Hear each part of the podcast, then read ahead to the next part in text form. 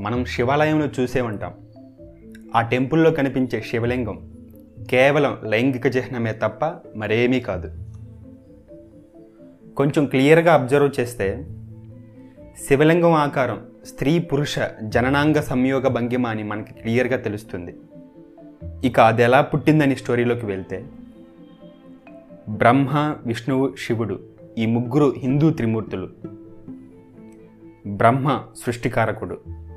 విష్ణువు స్థితికారకుడు శివుడు లయకారకుడు. ప్రపంచ మనుగడకు ఈ ముగ్గురు అవసరం. ఒకరు సృష్టిస్తే మరొకరు కొనసాగిస్తారు ఇంకొకరు ముగిస్తారు. అది అలా నిత్యం కంటిన్యూ అవుతూ ఉంటుంది. ఈ కథ మన అందరికీ తెలిసిందే. అయితే మొత్తానికి ఒకరోజు శివుణ్ణి చూడడానికి బ్రహ్మ విష్ణువు కలిసి శివుని ఇంటికి వెళ్ళారు ఎప్పటిలాగే ఇంటికి కాపలా కాసే సెక్యూరిటీ గార్డ్స్ గుర్రు పెట్టి నిద్రపోతున్నారు. అందువల్ల పర్మిషన్ లేకుండానే వాళ్ళు లోపలికి వెళ్ళారు అదే టైంలో శివుడు పార్వతి రతికెలులో ఉన్నారు. శివపార్వతుల సంభోగం అలా కొనసాగుతూనే ఉంది. శివుణ్ణి చూడ్డానికి వచ్చిన బ్రహ్మ విష్ణువు కనీసం సారి అని పిలవడమో లేదా అక్కడి నుంచి బయటికి వెళ్ళడమో చేయకుండా శివపార్వతుల రతికెలిని చక్కగా చూస్తున్నారు. కళ్ళ ముందు వాస్తవంగా జరిగే ఆ చిత్రాన్ని వాళ్ళు ఆరు గంటల పాటు కన్నార్పకుండా తిలకించారు. మొత్తానికి ఆ చిత్రానికి ఆరు గంటల తర్వాత తెరపడింది.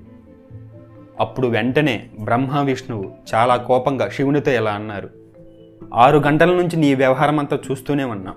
మమ్మల్ని నువ్వేమీ పట్టించుకోలేదు. కాబట్టి నువ్వు శాశ్వతంగా నీ మర్మంగ చిహ్నంతోనే గుర్తింపబడతావని శపిస్తారు. ఆ శాపం వల్లే శివాలయంలో శివుడు లైంగిక చిహ్నమైన లింగాకారంలోనే మనకు కనిపిస్తాడు. సంస్కృతంలో లింగ అంటే సింబల్ అనే అర్థం అంటే గుర్తు లేదా సంకేతం అనే అర్థం. అందువల్ల కింది భాగంలో ఉండే పానపట్టాన్ని యోని గుర్తుగా పైభాగం పురుషాంగం గుర్తుగా మనకు కనిపిస్తుంది. కావాలంటే మీరు గూగుల్లో శివలింగం గురించి సెర్చ్ చేయండి. దాని హిస్టరీతో పాటు కొన్ని ఇమేజెస్ కనపడతాయి. ఇప్పుడు శివలింగాల రూపంలో మార్పులు చేశారు కానీ చాలా పురాతనమైన టెంపుల్స్లో శివలింగం ఫొటోస్ని చూడండి. డైరెక్ట్గా స్త్రీ పురుషుల జననాంగాలతో చేసిన శివలింగాలే కనబడతాయి.